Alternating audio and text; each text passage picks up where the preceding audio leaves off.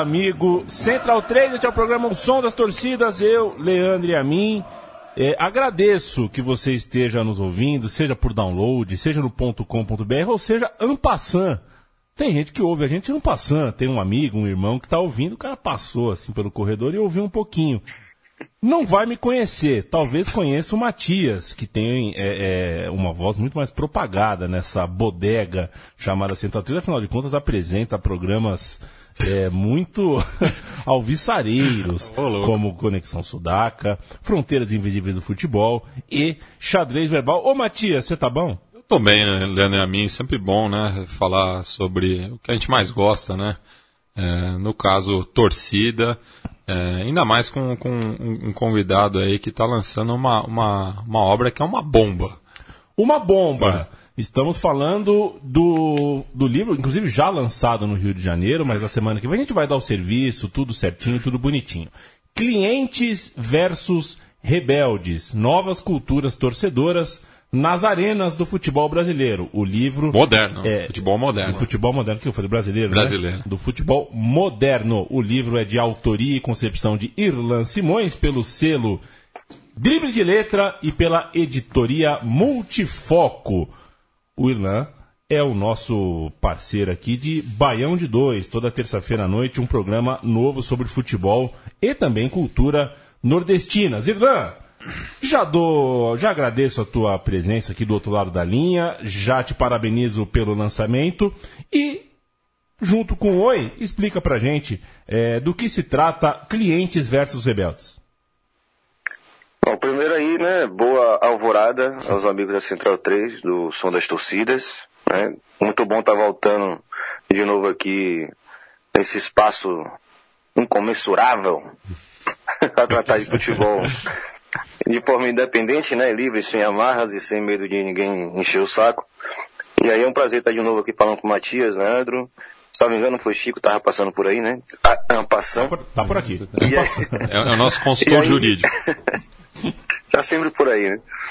Estava aqui, né, falando, falar do livro, é, na verdade, um livro finalizado no início de 2017, porque era uma dissertação de mestrado, né? Quando eu concluí o mestrado aqui na UERJ, na comunicação da UERJ. E pelo estímulo dado né, na, no seu encerramento na banca de, da defesa, o próprio Gilmar Mascarenhas, vocês também conhecem, um cara que está sempre presente né, nessas discussões, deu aquela, aquela, aquele empurrãozinho necessário para você tomar coragem, né, arrumar um, um bom contato, um bom. Né, um, um dar uma organizada boa na sua vida para você lançar como livro. E aí surgiu esse livrinho que é meu de estreia, né? Espero que surjam outros mais. E aí eu tô aqui naquela, naquela sensação como de Gil Luiz Mendes, né? Lá do, do Baião de Dois. Naquela, aquele período que você fica ainda lambendo o filho, né? Acabou de chegar. Primeira vez que tive um contato real com ele foi antes de ontem. Ontem que eu pude mesmo tocar no bichinho e agora tá aqui na minha frente. Vamos falar dele na, na sequência. E ontem que você apresentou ele ao mundo, é, mais precisamente no Rio de Janeiro, no Bistrô, justamente da, da editora Multifoco, é, e propondo um debate, né? O sequestro do Maracanã, quatro anos, com a presença do já citado Gilmar Mascarenhas, do Gustavo Mel, do Diego Lima, o Cabeção, e Luiz Antônio Simas. e com a Edneida Freire, né, que foi uma convidada de, de última hora, mas uma convidada fantástica, que é ligada ao Maracanã. É, ontem foi a primeira ocasião, né, até por ser também um evento que a, a própria editora ia fazer parte, né, ia, ia ajudar a organizar, etc. E também por ser no Rio, né, o, o, o local de concepção de toda, todo o trabalho, toda a pesquisa, no próprio livro, foi onde eu fiz o mestrado, né, e como eu não queria fazer lançamentos, né, muito, vamos dizer assim, mais do mesmo, como outros lançamentos que já pude participar, pude ver que era chegar lá, né? Você compra o seu livro, entrega para o autor, ele assina, vai embora. Pensei que seria muito interessante, seria muito é, positivo aproveitar essas oportunidades para fazer né, um espaço de articulação desses movimentos, né, dessas pessoas, né, diversas pessoas, é, pesquisadores, torcedores independentes, tudo, o possível pudesse envolver, que tivessem essa relação com a própria temática do livro. Né? É, no caso do Rio, mais especificamente, eu preferi tratar, no caso do Maracanã, porque por motivações óbvias, né? talvez um dos maiores crimes cometidos no futebol brasileiro pós-Copa do Mundo foi esse sequestro do Maracanã. E aí esses perfis né, que fui colocando na mesa é, foram se encaixando.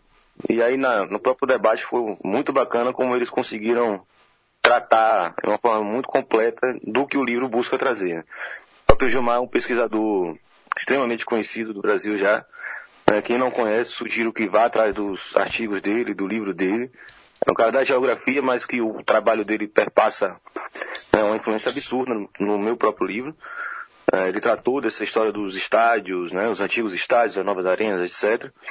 Depois Luiz Antônio Simas, que é um é um professor de história, como ele me diz, né? Não, não, gosta muito dos títulos, mas é um cara que tem um conhecimento absurdo sobre a cultura popular do Rio. E ele conseguiu, né, com todo o conhecimento dele, toda a vivência dele, é, fazer essa relação de como os espaços de, de memória né, e de afetos da cultura popular do Rio, do Rio de Janeiro, talvez até do Brasil inteiro, eles passam, né, sempre passaram por esse mesmo processo de destruição que o Maracanã passou. Né? Então ele sempre fez essa comparação.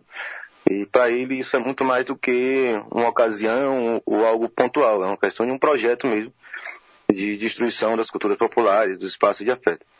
É, o terceiro perfil foi Gustavo Mel, né, um amigo pessoal, mas principalmente pela, pela sua participação ativa e indispensável, talvez, no Comitê Popular da Copa e das Olimpíadas, né, lá em 2013 ainda, e foi uma das organizações que mais conseguiu pautar, né, discutir e colocar em, em xeque esse processo de destruição do, do Maracanã.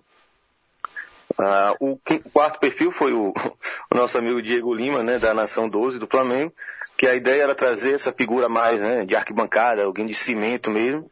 É um cara é, muito vivido isso, né? Sente na pele o que é criminalização das torcidas, o que é o, a elitização dos estádios. Mas talvez até mais do que a que é torcedor normal, né? Que não, não se envolve diariamente na, na, na, na construção de uma torcida mesmo que é algo que é muito complicado, então a gente pode até falar mais para frente também. E o quinto perfil é essa Edneida Freire, é, Edneida Freire, que é, é uma militante do, do, Na verdade, começou ainda lá no Comitê Popular da Copa, mas hoje ela está resgatando o coletivo Maracanós na campanha, exatamente para tratar desse processo de destruição do Maracanã como um complexo esportivo de uso popular, né, público, na verdade. E ela é muito envolvida, né? Professora de educação física, né? muito envolvida com formação de jovem. E ela lamentou muito lá, né? Deu a entender pra gente o que foi o processo de destruição do, do Célio de Barro, né? Que é é o estádio de atletismo. Era um dos principais do país, que existia na região do Maracanã. E o projeto de arenização, ele destrói, né? Ele simplesmente montou abaixo esse Célio de Barro, transformou em estacionamento. E a interdição lá do, do Júlio Delamare, que é o, o parque aquático, né, o, o centro de esportes aquático, na verdade, que também está hoje mais de quatro, quase cinco anos, na verdade, sem utilidade alguma. Ninguém entra, ninguém utiliza. Está, sendo, está se degradando e ninguém sabe o que vai acontecer com aquele belo equipamento, muito bem localizado, extremamente útil na vida de muitas pessoas. E aí a gente fechou aí essa temática geral. E a ideia Agora é levar esse lançamento debate para São Paulo e para Salvador, né, com temáticas mais localizadas. No caso de São Paulo, a gente vai usar o termo futebol moderno, né, discutir o tal do futebol moderno. E em Salvador, a gente vai trazer mais para o debate específico da dupla Bavi, né, da empresa A Democracia Torcedora, né, foram dois clubes tornaram empresa no, no começo dos anos 2000 e hoje se tornaram democracias torcedoras, né, o torcedor tem direito a voto e a voz. E acho que encerra essa primeira fase, mas a ideia é fazer muito mais lançamentos para frente. Irlan, é, primeiro parabéns. Aliás, primeiro de primeiro, né? É, é, te parabenizar porque assim, muitas vezes existem lançamentos de livros que são aquela coisa do é, ó, estou lançando um livro, olhem para mim, né? E quando você no lançamento do seu livro é, abre a palavra para as pessoas, é, deixa um microfone, deixa uma roda, eu acho que faz com que o, o lançamento em si é, exista de fato, né? É, parabéns pela sua generosidade e quem quiser ouvir a, o, o Clientes versus Rebeldes, o livro, tem uma página no Facebook, né? facebook.com barra Clientes versus Rebeldes. É, ali você tem várias transmissões, tem, tem lives, né? Então as pessoas estão falando, é, estão no Facebook, todas essas falas que você acabou é, de nos citar uma a uma, estão ali. Se você tiver curiosidade, amigo torcedor da Central 3 aí, que quiser ouvir tudo que aconteceu no lançamento, é só entrar em facebook.com barra clientes versus rebeldes. Matias. É, Ilan, falando do, do, livro especificamente, você dividiu ele em, em três partes, né? É, o, a, a, primeira parte mais introdutória, né? É, mostrando o, o, campo de estudo, especificamente, né? Clube, jogador, estádio e torcida. A segunda, é, já é, essa, essa mudança né, da categoria do torcedor para cliente e, no, e a terceira e última parte, justamente a resistência a esse processo. É, pensando na estrutura do livro e também nos estudos sobre arquibancada no Brasil, qual você, o que você acha que ainda são algumas lacunas é, nesse objeto de estudo é, aqui no Brasil, já que a temática mais forte sempre acaba incorrendo na, na violência. Né? A violência talvez seja o, o, o aspecto do, da, da, cultura torcedora que mais chame a atenção dos pesquisadores. Não, é. Isso, isso é um, um, destaque até importante se fazer, né? Porque. Assim, sempre existiu uma resistência muito grande ao estudo do futebol na academia como um todo, né? Isso aí tem que ressaltar. Isso foi sendo quebrado né, duras penas, né, com muitos, muitos atos de coragem consecutivos e tem que reconhecer figuras como Bernardo Buarque de Holanda, né, até o próprio Maurício Murad, mais antigo, né, Ronaldo Elau, etc. São sujeitos que pegaram uma academia muito mais conservadora, mais no sentido, não conservador no sentido político, né, que a de hoje é, acho que talvez até seja pior, mas no sentido de não aceitar esses objetos como objetos sérios, né. E é, quando o futebol começa a ser aceito na academia, coincide um tanto com aquele é, aumento vertiginoso de casos de confrontos né, entre torcedores, ou na verdade, né, uma maior atenção midiática estava sendo dada a esses confrontos. Isso nos anos 90, mais precisamente. Então, de certa forma, isso acabou né, atraindo muito a pesquisa do futebol, que estava começando a se soltar, digamos assim, né? Estava deixando de ser tímida, para esse fenômeno que era muito importante ser estudado, né? E felizmente ele foi bem estudado. Eu creio que se você quer falar sobre torcidas e, e violência e etc., a bibliografia brasileira sobre o tema é muito, muito, muito boa. É, tem que ter assim, um pouco de disposição para ir atrás disso, né? deixar os, os comentaristas de TV de lado e estudar de fato o assunto, porque tem muita coisa boa. No caso do meu livro, por mais que o tema da violência seja inevitável, né? porque eu estou falando de transformação dos estádios e a minha hipótese é que uh, o processo de mercantilização ele necessariamente precisa desse inimigo, né, que é a torcida organizada ou o torcedor mais efusivo, ou, e aí, obviamente, a figura do torcedor violento, ela vai ser ressaltada sempre porque é, é fácil, né, na verdade, você criar esse inimigo para atingir algum objetivo. Então eu não consigo dissociar. Mas, porém, entretanto, contudo, é, e aí até foi bem aceito na banca a minha proposta de não, né, não entrar demais no assunto da violência no futebol, porque aí eu criaria outro livro. Né? Eu deixaria de. correria da minha, da, no meu tema central, que é a transformação né, do público dos estádios, e, e, e acabar entrando num debate muito complexo, né, muito difícil, e o livro vai acabar meio que perdendo seu rumo. Mas nessa leitura que você fez é exatamente isso, é trazer, discutir a, a torcida, para além da violência, é o grande desafio hoje que eu tenho como objetivo nesse livro. É, vamos pensar em outro sentido, né? Vamos pensar na, na no torcedor como um, alguém, né, com anseios, né? Com desejos de, de intervenção nos seus clubes, com, com vontade de transformar o estádio para o que ele entende que seja futebol e principalmente combater, né? Esse processo de tomada de tudo que a gente gosta no futebol para fins de, de mercadoria. Clientes versus Rebeldes foi lançado então no Rio de Janeiro nessa semana, esse programa sendo gravado em 15 de setembro, e papel e caneta. Dia 23 de setembro, será lançado em São Paulo, no Aljaniá, um, um, que fica na Bela Vista, né?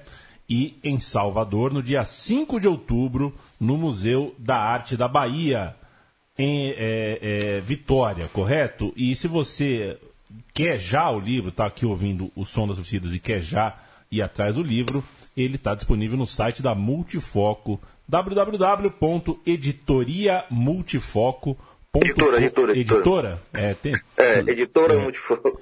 Foi um é, equívoco eu cometi. É, não, sou eu que sou míope mesmo, viu? Editora multifoco.com.br. Orlan, eu quero saber da carga, porque assim, né? Somos todos nós aqui torcedores e a gente sabe que o prejuízo emocional do futebol é todo nosso, né? É, a úlcera, é toda dentro da gente aqui. Ao terminar um livro desse, ver um livro desse nascer, é, o autor de uma obra dessa tá ganha um pouco mais de otimismo, esperança, ou o efeito é contrário? A gente lança o livro, mas na verdade dá aquela dor do, do, do, do pessimismo, do não encontrar um horizonte é, muito positivo pela frente. Pô, pergunta complicada. Né? mas, não, na verdade, acho que o, o, o desânimo com o futebol, acho que ele tem sido frequente, né? Todo dia é uma coisa nova, né? Todo dia alguma, alguma invenção mirabolante para tirar o nosso gosto de ir ao estádio, né? De curtir. Eu acho que a gente que é torcedor apaixonado, assim, que tem essa, essa relação mais visceral com o estádio, com os clubes, né, com o ambiente, com a, os nossos amigos que vão ao futebol, quando ele faz muita parte da nossa vida, né, a gente se torna um, um entrave para os projetos hegemônicos do futebol, de uma forma geral. Os caras querem tornar o futebol cada vez mais mercadoria, menos valor de uso, né? Se eles querem cada vez mais pessoas que gastem dinheiro dentro do estádio, porque tem que ser, tem que ser um lugar para gastar dinheiro, não um lugar para torcer, então a gente se torna necessariamente um, um entrave para eles. E aí é aquela questão de sempre do futebol, né? Ele, ele, é, ele é a contradição porque o mundo é contraditório, a vida é contraditória, o futebol não deixaria de ser. Mas ao mesmo tempo também é um lugar de muita potência e um lugar de muita esperança. Então, eu acho que por mais que o livro ele acabe com quem vai ler vai sair um pouco pessimista, né? Talvez um pouco duro, ao mesmo tempo ele também traz os apontamentos de que é possível, né? Tentar, é possível lutar pelo futebol. Existe a possibilidade da gente estar tá, né, é, disputando essas coisas e trazendo para os nossos interesses. É, se alguém sair é, do livro é, desistindo de torcer, eu acho que eu falhei. Né? Acho que a ideia é exatamente o contrário. Não desista. A coisa é feia, mas a gente que vai conseguir transformar isso e tem que entender direitinho como é que isso está se dando, qual é o, o caminho que os caras estão tentando nos empurrar, né? Para que direção, e a gente vai tentar transformar em cima disso, mas se organizando como é a proposta e como esses dois exemplos que eu coloquei dentro do livro, né? A, o povo do Clube do Internacional, Resistência do Popular do Cruzeiro, acho que eles são os melhores modelos que a gente pode ter hoje no Brasil. As pessoas entenderem, ó, se não for, se nem por aqui for, não vai ter lugar nenhum, mas a gente tem que tentar, né? Essas são as iniciativas que a gente tem que se espelhar e tem que se juntar, organizar nossos, nossos amigos, nossos torcedores e mudar um pouco esse cenário nebuloso que nos colocaram aí. É, Irlan, nesse sentido, você chega em São Paulo na semana que vem é, com uma mobilização né, que está unindo é, todos os torcedores aqui da, da, da, capital paulista em torno do Pacaembu, né, já que o, o, o estádio é, pode ser é, entrar em licitação né, é, para concessão. É, e com isso já se admite né, a, a, a derrubada do tobogã. E, e, e, tudo isso que, que, representa, né? Porque o tobogã também não é uma unanimidade entre os paulistanos, até por conta do, do, do, do passado dele, né? Da, da forma co, como ele foi é, inserido ali no complexo do, do estádio municipal Paulo Machado de Carvalho. Mas Eu, queria que você comentasse esse aspecto em relação do Pacaembu, que talvez é, é, torne-se um dos grandes símbolos né, dessa transição do, do, do, do torcedor para o cliente. Não, eu acho que o caso do Pacaembu, ele é interessante que ele inaugura um período pós-Copa, né? Acho que ele não necessariamente está inserido no processo de arenização que a Copa vetorizou, né, como eu falo no livro, mas de certa forma a gente entende esse, essa, esse imbróglio né, do Pacaembu como uma consequência de um modelo de cidade, um modelo de estádio, um modelo de futebol, um modelo de equipamento público, um modelo de gestão, tudo junto, que está nesse mesmo bojo, né? Não tem como a gente dissociar uma coisa de outra. E é curioso você ver como é, parece impossível, né, conceber que um equipamento público ele tenha apenas né, utilidade pública. Né? Ele sirva à população, ele tenha utilidades é, educacionais, esportivas, para todos. Né? Não, mas na cabeça desse sujeito não. Nos businessmen, o estádio está ali, ele tem que, de alguma forma, se tornar uma mina de dinheiro, por bem ou por mal, por mais que isso tenha efeitos colaterais extremamente nocivos, né? mas não, tem que virar dinheiro. E o que é mais curioso é que, via de regra, esses caras não conseguem nem fazer dinheiro com isso. Né? Eles são tão incompetentes que mesmo para fazer destruição, eles conseguem fazer merda. Né? A gente sabe que a ampla maioria das arenas brasileiras está extremamente deficitária, né? não, não consegue é, ter nem produtos, né, para usar o linguajar dele, não, não consegue nem ter produtos suficientes para arrecadar o, o que eles desejavam, quanto mais né, é, atingir a meta de lucros que ele esperava. Então todos aí quebrados e agora a ideia do Pacaembu, de privatizar o Pacaembu, vai muito nesse sentido. Não, tem que deixar de onerar o Estado, a Prefeitura de São Paulo. Então, provavelmente, se você levantar o tapete da Câmara, você vai ver custos muito mais absurdos, desnecessários. Você podia estar dirimindo, mas não, vamos lá atingir o Pacaembu. E aí eu vejo com muito bons olhos, né? E assim, com muita esperança também essas organizações estarem se reunindo para pautar, para colocar essa discussão em voga.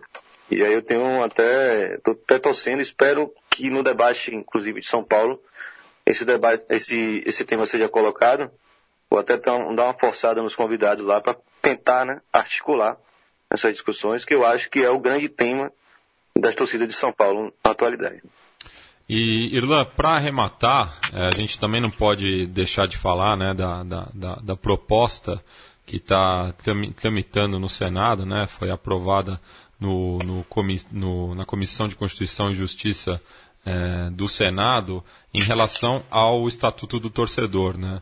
O, o texto do senador Armando Monteiro, do PTB de Pernambuco, é, visa né, criminalizar as entidades, não os indivíduos. Né? Eu queria que você comentasse é, em relação a esse aspecto, já que um, um dos últimos bastiões de resistência ao, ao torcedor consumidor são os torcedores ditos organizados.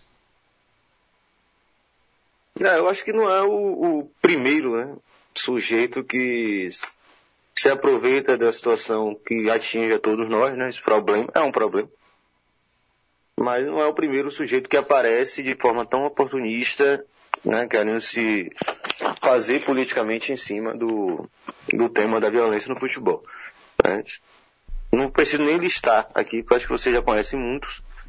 É, promotores, juízes, é, delegado, major, é, deputado, vereador, prefeito, governador, tem uma lista infinita e caras como o atual Armando Monteiro, né, que tem um interesse único, exclusivo de, de se beneficiar desse tema politicamente, porque a eleição está chegando. E aí, ano que vem, ele vai ser né, o grande uh, promotor da paz nos estádios, etc. E a gente vai ver depois da eleição que, de novo, a paz nos estádios não vai acontecer, porque a gente sabe que são medidas que não têm efeito prático algum. A gente repete isso sempre. Isso vai ser, vai falhar de novo e eles sabem que isso não vai dar em nada. Então, quem acredita, quem está realmente acreditando que isso vai para algum lugar, não vai. Exista que não vai. E aí, se a gente tem alguma solução, não tem, eu acho que começa, vamos começar discutindo pelas torcidas organizadas. Tá? Por que não senta com elas e pensa algum, algum objetivo? Né? São seres humanos, são homens, são pais de família, são caras que têm até às vezes interesse financeiro naquilo, se você puder, inclusive, forçar alguma solução a partir do interesse financeiro dele, você vai conseguir, mas o interesse nunca é solucionar. Ontem, no debate do Rio, é, esse tema chegou, né? Entrou em pauta. E aí eu tentei ser o mais, mais simples possível, né? eu tentei não, não afundar demais nessa discussão, mas eu falo o seguinte, no debate de São Paulo a gente vai ter um convidado que é Alex Minduim, né? vice-presidente da Associação Nacional de Torcidas Organizadas, e ele fala, toda vez que ele pode participar desses eventos, ele fala, a Anatorp está se propondo a fazer o que o Estado brasileiro nunca fez. Né? Promover políticas de forma já lógica, né? trazer as torcidas organizadas para pensar planos de contenção da, da violência. E quando ele fala isso, eu, é, alguns vão dizer que é uma mentira, que é uma brincadeira. Eu vou dizer que no quinto seminário da Anatorp que aconteceu aqui no Rio no ano passado, eu vi lado a lado lideranças de torcidas organizadas que eu nunca imaginaria ver junto. Mas a Anatorra conseguiu fazer isso acontecer. Então, se já botar dentro da sala era difícil, eles já fizeram, eu creio que eles têm potencial de fazer muito mais. E o pior de tudo isso é que, pela primeira vez na história, o Ministério dos Esportes se abriu para essa discussão, é, se comprometeu em fazer, é, em dar, dar sustentabilidade a essa discussão, trazer o poder público de forma geral para junto, colocar na mesma sala, todo mundo debater, discutir, um botar dele na cara, que seja. Mas deveria existir um projeto sério para discutir a violência no Brasil. Infelizmente, ninguém tem interesse nisso. E o único interesse mesmo é se construir, como mais esse caso. Infelizmente, agora, piorando a situação de uma forma ainda muito mais drástica. Né? Eu acho que os efeitos disso aí, a gente vai saber muito bem que vai ser. A violência vai piorar, não vai se solucionar, os que deveriam ser punidos por, por atos individuais não serão. O futebol ficar mais feio, as arquibancadas mais vazias, e aquilo vai se reproduzindo a bola de neve da ineficiência do assunto da violência no futebol. Clientes versus rebeldes, novas culturas torcedoras nas arenas do futebol moderno. Irlan Simões, selo Drible de Letra, editora Multifoco, facebook.com barra clientes versus rebeldes. Lá tem todas as informações, as datas dos lançamentos em São Paulo, dia 23 de setembro, Salvador, dia 5 de outubro. Ô, Hernan, vamos fingir que a gente não teve essa ideia, eh, teve essa conversa antes, tá? Você torce pro Bahia. Que tal se a gente fizesse um som das torcidas do Bahia quando você estiver em São Paulo? É, o, o, Leandro e a mim, Milton Neves, né? o grande corintiano, Mauro Betting. E ainda provocando, né? Vamos fazer um som, vamos fazer um som das torcidas do Vitória, Sernan? Você é torcedor do Vitória, coração é, rubro-negro. Você vai estar em São Paulo, a gente vai gravar. Que tal? Tá combinado. Fechou. Deu, a... Deu o convite na hora eu confirmo. Tudo nosso. Fechado. Só pensar em um roteirozinho, né? Tem muita música bonita pra gente colocar, algumas censuráveis, outras, outras contextualizáveis, mas com certeza, tá toda vendo já isso aí, né? Esse som das torcidas do maior clube do Nordeste, acho que não pode faltar. Perfeito. Obrigado, viu, Obrigado, viu, Foi muito bom o papo, cara. E parabéns pelo livro aí. E, e, não, só chamar a música de encerramento. Sim, né? vamos ah. chamar a música de encerramento. Eu agradeço, Irlan. E assim, manda um abraço efusivo para todos os torcedores do Colônia que inauguraram nessa semana, inauguraram o estádio do Arsenal. Foi o Paulo de, descreveu bem, foi um encontro de tribos, né? É, tinha uma tribo ali, ó, a tribo Emirates, de pessoas é, incapazes de gritar, de se mexer. Eu, eu, eu acho que, que o, o, o Irlan que financiou os torcedores do Colônia justamente para trazer à tona o debate em relação ao, ao livro dele. Que loucura! É o time do bode, né? É.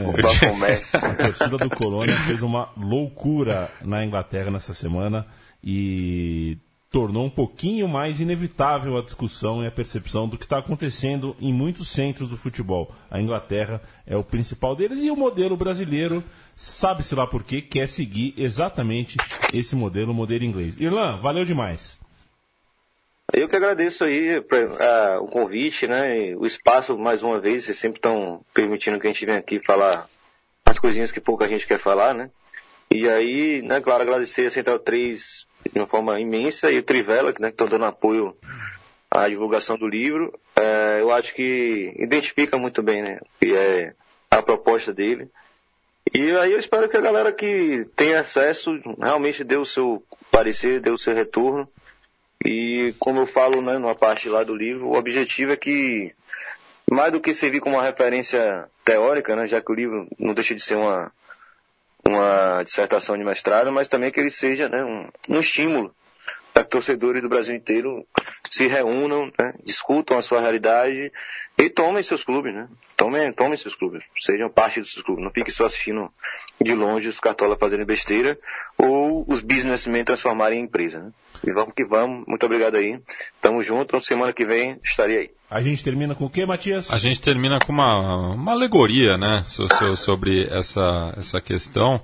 É, vamos ouvir então aí a música Cidadão do, do Zé Geraldo, que eu acho que ilustra bem é, não só a, a exclusão dos, dos torcedores do, do, dos estádios, mas é, as pessoas da, da, das camadas mais populares de diversos espaços é, nas cidades, né? Então acho que essa música é bastante pertinente.